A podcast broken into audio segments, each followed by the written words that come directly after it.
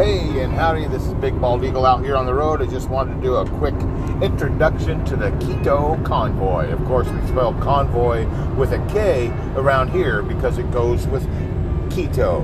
So we talk everything keto and having to do with ketosis and ketones, and we talk everything convoy.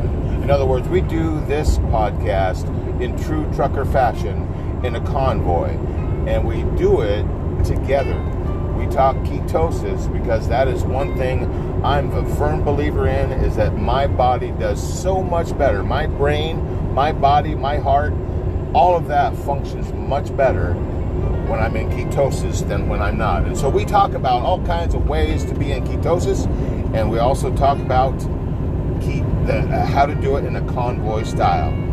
Join us. Let's enjoy the ride.